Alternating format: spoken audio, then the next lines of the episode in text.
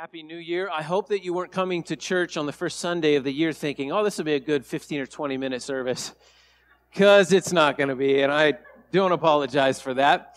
Um, if you're new, I'm Jamie. I am one of the pastors here, and it is my honor and privilege to invite you to point your Bibles to the Gospel of Luke, chapter 2. Luke, chapter 2. We are going to pick up where we left off last Lord's Day morning in verse 21, Luke 2 21. If you don't have a Bible, there's one provided for you in the pew ahead of you. Grab one of the black ones and point it to page, uh, let's see, page 857 of the church Bible. Top right hand corner, verse 21. The verses, verse numbers are the small numbers, the, the chapter numbers are the big numbers. We're going to be reading from verse 21 down to verse 40. And as you're finding Luke 2.21, I just wanted to let you know that uh, we have started a, a new whole church Bible reading plan, just like we did last year. And you could find this reading plan either on the Cornerstone Piqua website, on the back of your worship guide each week, or uh, we'll get it up on the Piqua Baptist website as well. Uh, this way you can be following along. We're doing it a little differently this year and that each day is split up into different parts of the Bible. So you'd be reading different parts of the Bible uh, as you go along, rather than leading, reading it just kind of all the way through that way, uh, breaking up into different sections of Scripture. And then we'll, we'll continue to do the Sunday being reserved for uh, the consideration of the text that will be, will, be, uh, will be in on the Lord's Day.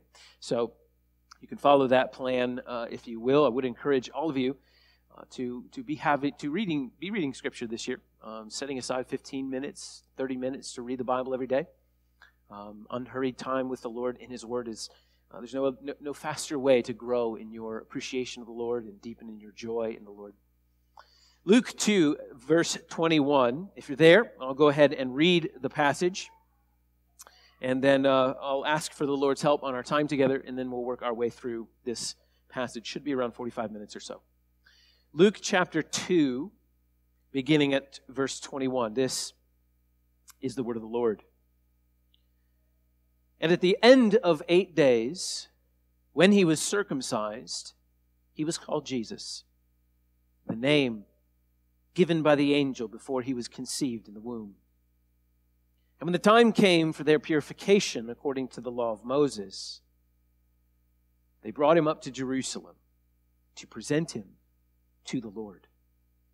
As is written in the law of the Lord, every male who first opens the womb shall be called holy to the Lord. And to offer sacrifice, according to what is said in the law of the Lord, a pair of turtle doves or two young pigeons. Now there was a man in Jerusalem whose name was Simeon. This man was righteous and devout, waiting for the consolation of Israel. Holy Spirit was upon him. And it had been revealed to him by the Holy Spirit that he would not see death before he had seen the Lord's Christ. And he came in the Spirit into the temple. And when the parents brought in the child Jesus to do for him according to the custom of the law, he took him up in his arms and blessed God and said, Lord, now you are letting your servant depart in peace according to your word. For my eyes have seen your salvation, that you have prepared in the presence of all peoples a light for revelation to the Gentiles and for glory to your people Israel. And his father and mother marveled at what was said about him. Simeon blessed them and said to Mary his mother, Behold, this child is appointed for the fall and rising of many in Israel, and for a sign that is opposed. And a sword will pierce through your own soul also, so that thoughts from many hearts may be revealed. And there was a prophetess, Anna, the daughter of Phanuel, of the tribe of Asher. She was advanced in years, having lived with her husband seven years from when she was a virgin then as a widow until she was 84. She did not depart from the temple, worshiping with fasting and prayer night and day. And coming up that very hour, she began to give thanks to God and to speak of him to all who were waiting for the redemption of Jerusalem. And when they had performed everything according to the law of the Lord, they returned into Galilee to their own town of Nazareth. And the child grew and became strong, filled with wisdom, and the favor of God was upon him. Let's pray. Father, will you please send your Holy Spirit now to give us understanding according to your word? That what we read would not just be pages, just words on a page, but it would be reality. It would be the words of God spoken to the people of God. That your word is living and active and powerful. May it do its work by the power of your Spirit upon your people this morning. Do this for Jesus' sake, we ask. Amen. English speaking Christians generally try to avoid certain four letter words. And for good reason. You can call us fuddy duddy if you like. Maybe we are fuddy duddy, but the Bible does say, let no unwholesome talk come out of your mouth. However, there is one four letter word that I think we avoid more than all the other ones. And it's probably not the one you're thinking. This four letter word is spelled W A I T. Wait. I can't think of a harder word in the English language to hear than the word wait. We don't like to wait. Waiting is the bane of the existence of the modern man. For some of you, the read receipt on your iPhone is the most anxiety inducing invention of all time. Now, why hasn't he texted me back? He read my message. Better text him again and again and again. You know who you are. But for as much as we don't like waiting, waiting is simply a part of life. Truth be told, waiting is so much of what the Christian life is about. And for this reason, the Bible has a lot to say about waiting. Psalm 27, verse 4, for example, says, Wait for the Lord, be strong, and let your heart take courage. Wait for the Lord. Psalm 37, verse 7 Be still before the Lord and wait patiently for him. In the New Testament, the Apostle James writes, Be patient, therefore, brothers, until the coming of the Lord. Which is the very same thing the Apostle Paul told Titus when he said to wait for your blessed hope, the soon coming return of the Lord Jesus. Even the Lord Jesus himself told us to wait. Remember Luke 18, this very gospel? He said that we should not lose heart while we pray. He reassured us that those, the elect, who cry before the Lord night and day will be answered and given justice. Dear Christian, so much of your life is waiting. And waiting is hard. Why is waiting so hard? Well, I suspect one of the reasons is that waiting reminds us that there are many things over which we are not in control. You don't have to wait for things that you're in control of, do you? Because if you were in control of it, you wouldn't have to wait for it. And yet, God has removed certain things out of our control. We have to wait for them. The passage before us today is fuel for the weary, waiting soul. Here, the gospel writer tells us how we can be strong and take courage as we wait. The Bible's solution to impatience is to look to Jesus Christ, who is the fulfillment of God's law and the fulfillment of God's promises. Jesus Christ is the fulfillment of God's law and the fulfillment of God's promises. There are two halves to this passage. One is the foundation of the other. First, we will see that Jesus Christ is the fulfillment of God's law to those with faith. That's first. That's foundational. Secondly, we will see that Jesus Christ is the fulfillment of God's promises to those who wait. And then Luke gives us in verses 25 to 38 two examples of what faithful waiting looks like. Two witnesses to the Lord Jesus Christ. One, an old man named Simeon, and the other, a widow named Anna. So let's get to work in considering this passage before us. First point Jesus Christ is the fulfillment of God's law to those with faith. So let's read verses 21 to 24 one more time. At the end of eight days, when he was circumcised, he was called Jesus, the name that was given by the angel before he was conceived in the womb. Verse 22. When the time came for their purification, according to the law of Moses, they brought him up to Jerusalem to present him to the Lord. And then Luke includes this phrase in verse 23 As it is written in the law of the Lord, every male who first opens the womb shall be called holy to the Lord. And they went to offer a sacrifice according to what was said in the law of the Lord pair of turtle doves or two young pigeons. A couple of thousand years before the Lord Jesus was born, the Lord appeared to a man named Abram, and he gave him a promise.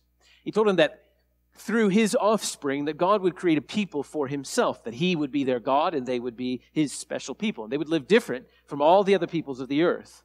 Their purpose was special in that they would get, a, get, get, get the privilege of telling all the nations of the world about Yahweh, about what he was like, about who he is, how to relate to him. As God's chosen people, when they kept God's law, God would bless them and bless this work of theirs. But if they strayed from the Lord, broke God's commandments, left God's purpose for their life, God would discipline them and He would remove His blessing from them, and they would repent and return to the Lord and return to His purpose for them. This is a great responsibility that God gave to Israel. And so they were to live in a particular way as a peculiar people, to stand out as His chosen people. There was lots of rules for the way they were to live with God in their midst and having this special purpose. For example, every male child born in Israel was to be circumcised on the eighth day, a sign that they belonged to him. Every firstborn male would be dedicated to the Lord, given a special purpose before the Lord. God's people were also to eat a certain way. They were to dress a certain way, to worship a certain way. They were to offer sacrifices for their own sin. They were to obey certain sacrificial laws, ceremonial laws that were related to cleansing and, and, to worship. Jesus Christ was born into this system under God's law. And his whole life, even from birth, he kept God's law perfectly. Jesus Christ earned every blessing that God promised to those who kept his law. And Luke shows us this in verses 21 to 24. Jesus was circumcised on the eighth day after his birth according to the, the, the word of the Lord. As Mary's firstborn son, he was dedicated to the Lord, presented to the Lord, set apart for him according to the word of the Lord. Sacrifices were made for purification according to the word of the Lord. Jesus perfectly fulfilled God's law in all things. We saw a couple of weeks ago that Jesus was born in the small town of Bethlehem. And eight days after Jesus was born, he is named and circumcised. And as the firstborn son, he is presented to the Lord. The law required that a woman who gave birth to a son would, would have to spend 40 days uh, taking care of her child. And then after 40 days, she would travel to the capital city of Jerusalem. She would present herself in the temple for ritual purification, ready to be received back into regular worship in the community. She was commanded that she had to offer two sacrifices a lamb as a burnt offering, and a turtle dove as a sin offering. Those who couldn't afford to bring a whole lamb, they were allowed to substitute with two turtle doves or two pigeons. And since this is what Mary brings, we can surmise that she and Joseph were likely poor. What Luke is doing here is that he's presenting Joseph and Mary as law observant parents who are obeying God's word. But more than that, he wants us to see, the readers, that Jesus is perfectly fulfilling the law of God even from his birth. Mary offered a, a, sacrifice of sin for her own sin. And though Jesus didn't have sin, we see the baby, Lord Jesus, already being numbered among the transgressors, as foretold in the prophecy of Isaiah. Notice God's law is mentioned five times in the passage before us today. Luke wants us to see that Jesus Christ is the perfect fulfillment of the law of God. This is massively important to Luke. It's massively important to us. If you remember from last Sunday, mankind's greatest problem is that we have not kept God's law. We have broken God's commandments. And thereby we have brought God's judgment upon ourselves. And the pen- penalty of breaking God's commandments, the penalty of sin, is death. And yet, even within God's law, there were provisions for those who broke God's law. The sacrificial system was God's solution to the problem of man's sin. Instead of the sinner dying for their sin, he or she could offer a substitute in their place, an animal that would die instead of the sinner.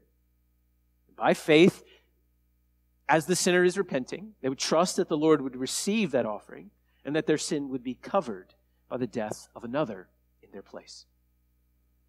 But still, the sacrificial system was incomplete. The blood of animals was something, but it wasn't everything. It could cover sin, but it couldn't take it away. So a man might offer an animal on the sacrificial offer, altar for his own sin, and then leave the temple and then commit that very same sin again. Have to offer another sacrifice on the altar. See, the problem wasn't the sacrificial system. The problem was the sinner. Sinners kept sinning. And so more sacrifices were needed because no one could keep the law. But all of this was meant to point forward to the once and for all sacrifice that would not only cover over sins, but take them away completely. On the cross, Jesus Christ gave his sinless life as a substitutional sacrifice for all. His death is the atonement that paid the ultimate penalty of sin. This is Hebrews chapter 9, verse 26. Christ appeared once for all at the end of the ages to do away with sin by the sacrifice of himself. Jesus Christ kept the law perfectly in the place of those who hadn't. And Jesus suffered the penalty of breaking God's law in the place of those who had. This is why Jesus came. This is what Paul says in Galatians chapter 4. He says, When the fullness of time had come, God sent forth his Son, born of a woman, born under the law, to redeem those who were under the law, so that we might receive adoption as sons. By his death and his resurrection on the third day, Jesus perfectly fulfilled the law of God for those who hadn't. And those who put their faith in Jesus Christ, God receives the life and death of his Son in their place. His penalty for their payment, his law keeping counted as their law keeping, and all the blessings of God that he earned are counted to those who trust in him. Because Jesus Christ is the fulfillment of God's law, Jesus Christ is also the fulfillment of God's promises.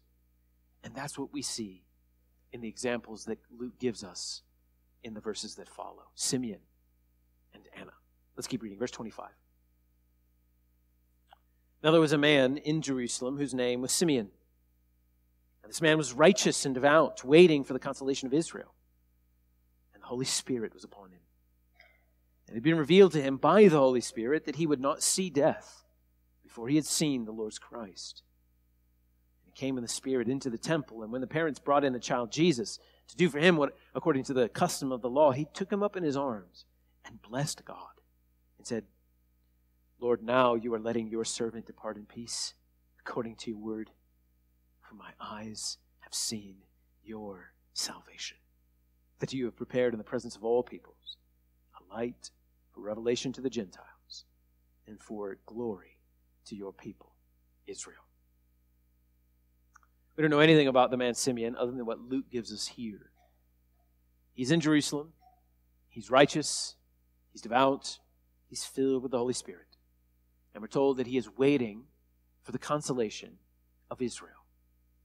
Waiting for the consolation of Israel. Luke's use of the present tense language indicates that Simeon waited daily, looking with urgent expectation for God to send the Messiah, the Comforter, the one who would save them, the one who would console them. It means that Simeon was waiting for encouragement. He was waiting for the lifting up, the comforting of his people.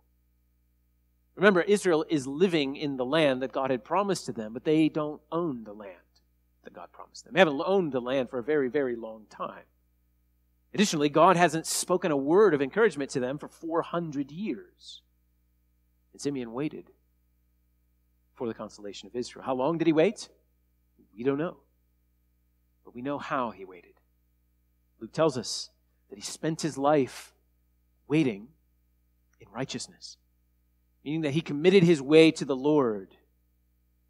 He is devout. He holds fast to the commandments of God. He's careful about keeping them. Simeon waited upon the Lord.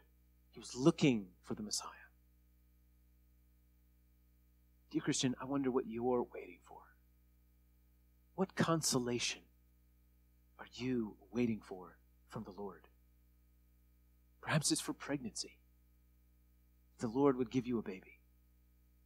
Maybe it's for healing. Perhaps it's for restoration in a loveless marriage.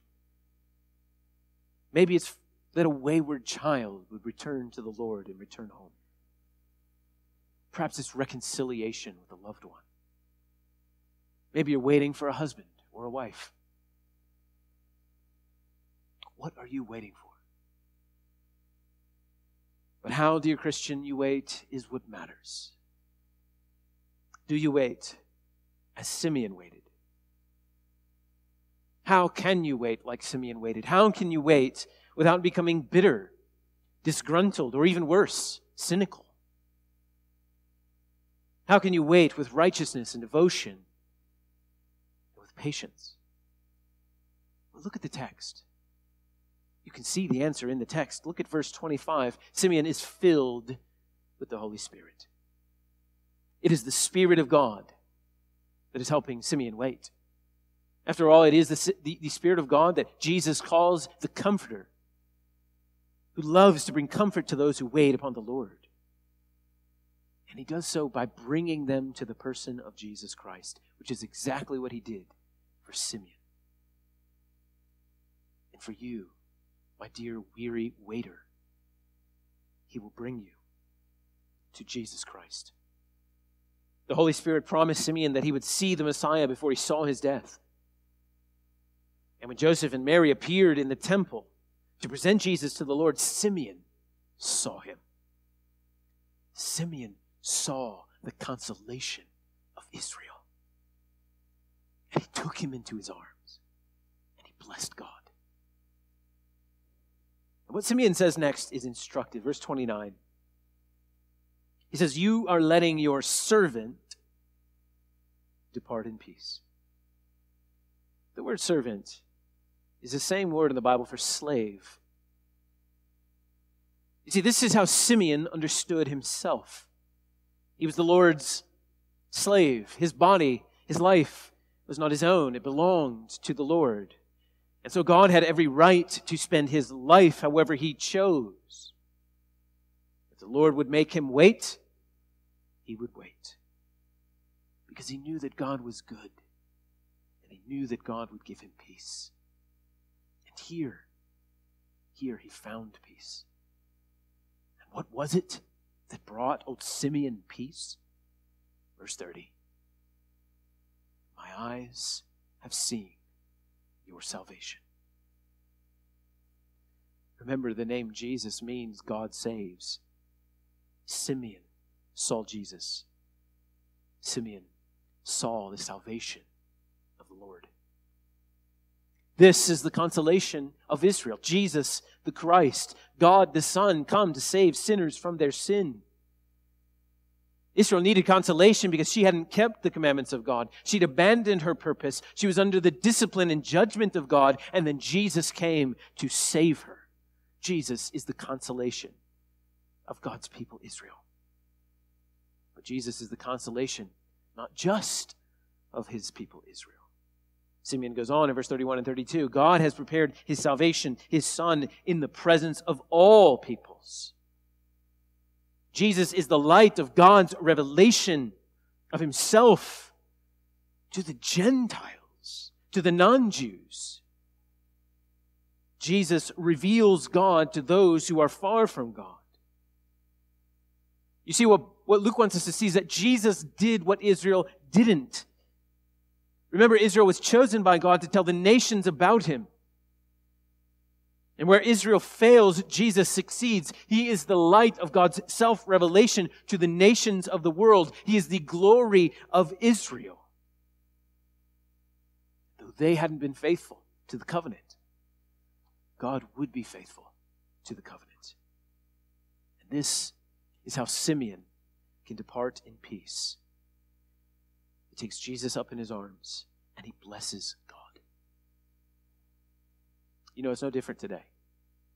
It's no different today. Do you long for peace? Do you long for comfort, encouragement? Friend, do as Simeon did. Take Jesus into your arms by faith and bless God. There is no other way to have peace with God.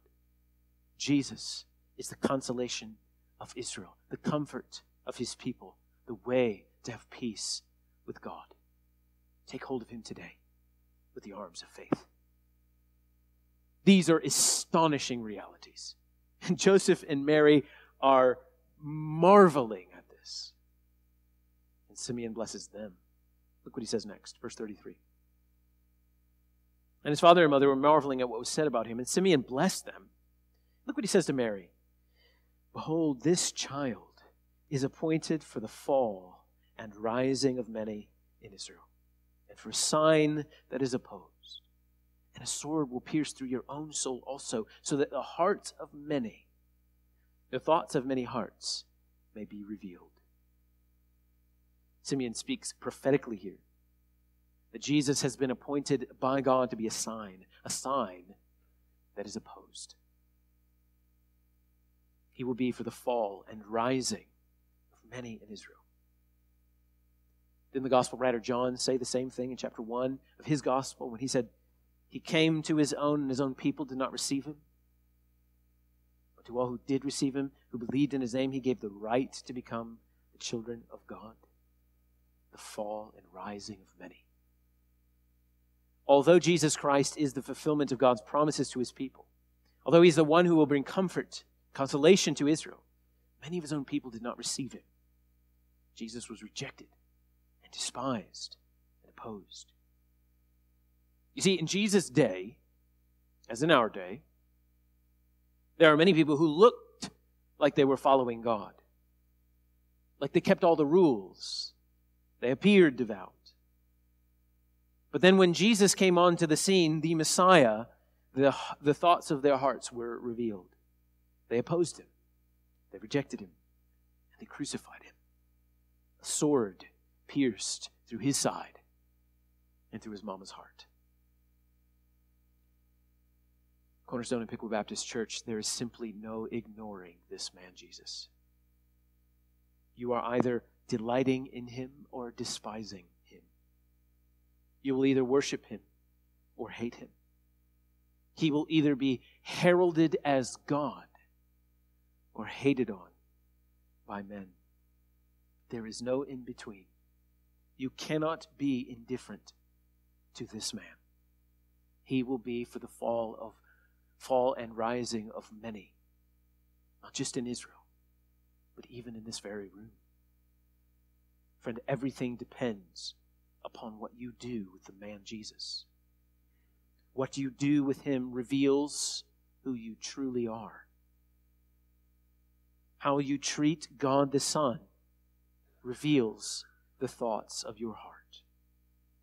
So if you are not a Christian, I'm very glad you came to church today. We prayed that you would be here. And like everyone here, you have not kept God's law.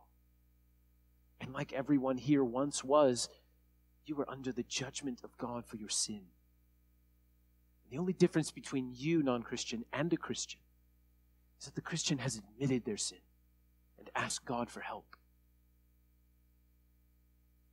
Did you hear the testimonies of those who were baptized earlier today? Those were four people who recognized their own sin and their need for a Savior. And they turned to Him and they received what God promised for 2,000 years that all who call on the name of the Lord will be saved. When you turn to the Lord confessing your sins, He will forgive you, cleanse you of all unrighteousness, and give you peace. Friend, I pray that you do that today. Don't leave this place still under the judgment of God for your sin. Find a Christian in this room and ask them to meet with you, read a Bible with you, and help you take up Jesus in your arms like Simeon and bless God and find peace. Well, Luke has one more person he'd like to introduce us to the second witness of Christ, the second person in waiting. This person is a woman, a prophetess, a widow, and her name is Anna. She is one of my favorite people in the whole Bible. So let's keep reading. Verse 36. And there was a prophetess, Anna, the daughter of Phanuel of the tribe of Asher. She was advanced in years, having lived with her husband seven years from when she was a virgin, and then as a widow until she was 84. She did not depart from the temple, worshiping with fasting and prayer night and day. Coming up at that very hour, she began to give thanks to God and to speak, to, speak of Him to all who were waiting for the redemption of Jerusalem. Anna is a prophetess filled with the Holy Spirit, speaking God's word to God's people. And Luke, who is always concerned with grounding his gospel in historical reality, tells us her origin story, tells us her father, tells us what tribe she's from. And he tells us that Anna is very old. He says that she was married for seven years and then she lost her husband and she never remarried, but instead she, re- she dedicated her life to serving the Lord in the temple with prayer and fasting. The wording of the Greek language in verse 37 could mean that she was a widow for 84 years or that she was 84 years old. She's probably 84 years old. That's the most likely rendering. So she was married as a teenager, probably, loses her husband sometime in her early 20s. And this means that she's been coming to the temple night and day for over 60 years. Talk about waiting. Talk about persevering in prayer. Night and day for six decades, she's worshiping the Lord with fasting and prayer, telling people about God. this woman is amazing. Can you imagine the cumulative effect of six decades of daily worship and prayer? What effect would 64 years of days spent with the Lord in His Word, in prayer, in meditation, with fasting have on a person's heart? I suspect some of you know. How tender the heart must become after decades of daily devotion. How sensitive ears must become to the Holy Spirit's voice how the hours spent in the scriptures must form and shape the affections. How the decades in the Word must weave the Bible into the synapses of the brain and permeate your soul. For those of you in here who are in your 20s and 30s, can I encourage you to take the long view, to give yourself to daily, unhurried time in studying Holy Scripture. Meditate on God's Word. Memorize God's Word. Take and eat and share. And when you're 84, by God's grace. Maybe you can be like Anna, still busy worshiping and praying and fasting and giving thanks to God and telling others about it. Reality is that there are some truths about the Lord that He writes upon the heart with a very slow pen. There are certain hues of God's glory in Christ that can only be seen by eyes trained in waiting. Set your life to this pursuit to know Him and to enjoy Him and to grow in knowledge and joy. Verse 38 Six decades of daily worship culminates at this very hour when Simeon held the child Jesus in his arms. And sweet Lady Anna saw the reason she'd been coming to the temple all those years. And she gave thanks to God. And she spoke of him to everyone who was also waiting. This woman had a ministry of God's word for 60 years.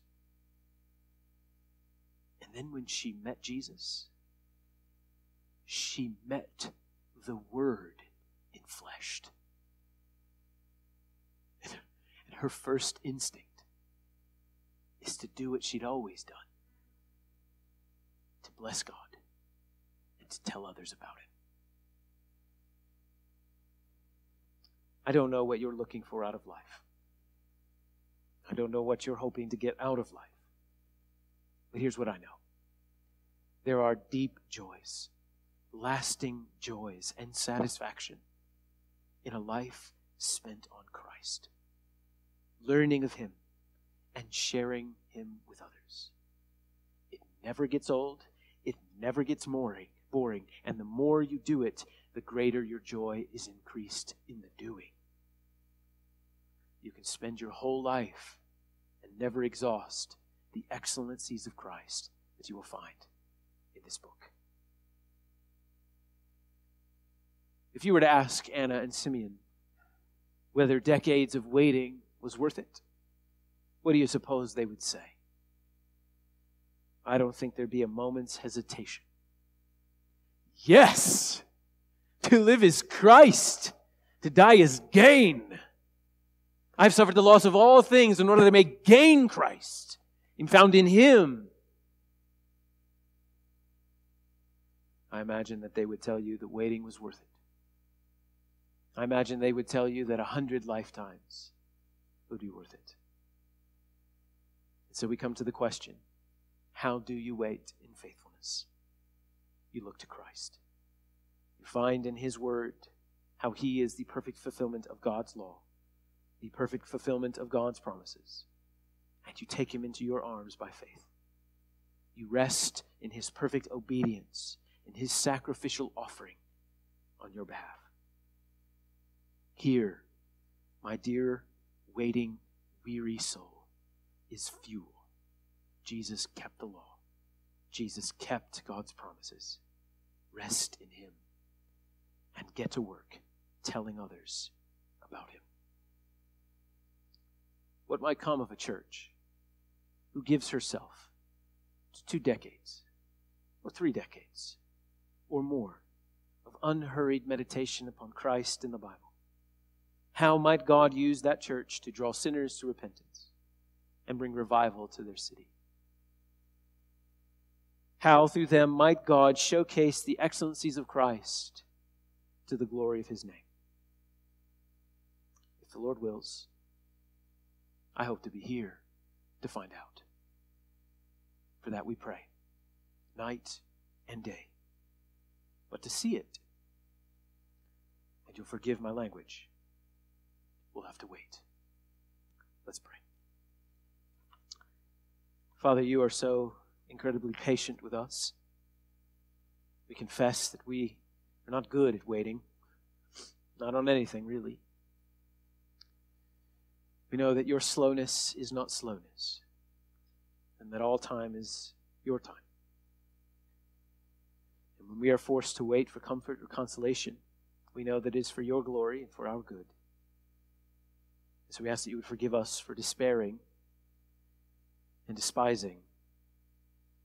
Would you give us grace to endure and to wait like Simeon and Anna? To remember that Jesus is the perfect fulfillment of your law and your promises, and to wait for him in all that we do. In Jesus' name we ask. Amen. Well, this morning, your assurance of pardon comes from Galatians chapter 3, verse 13, where we read that Christ has redeemed us from the curse of the law by becoming a curse for us.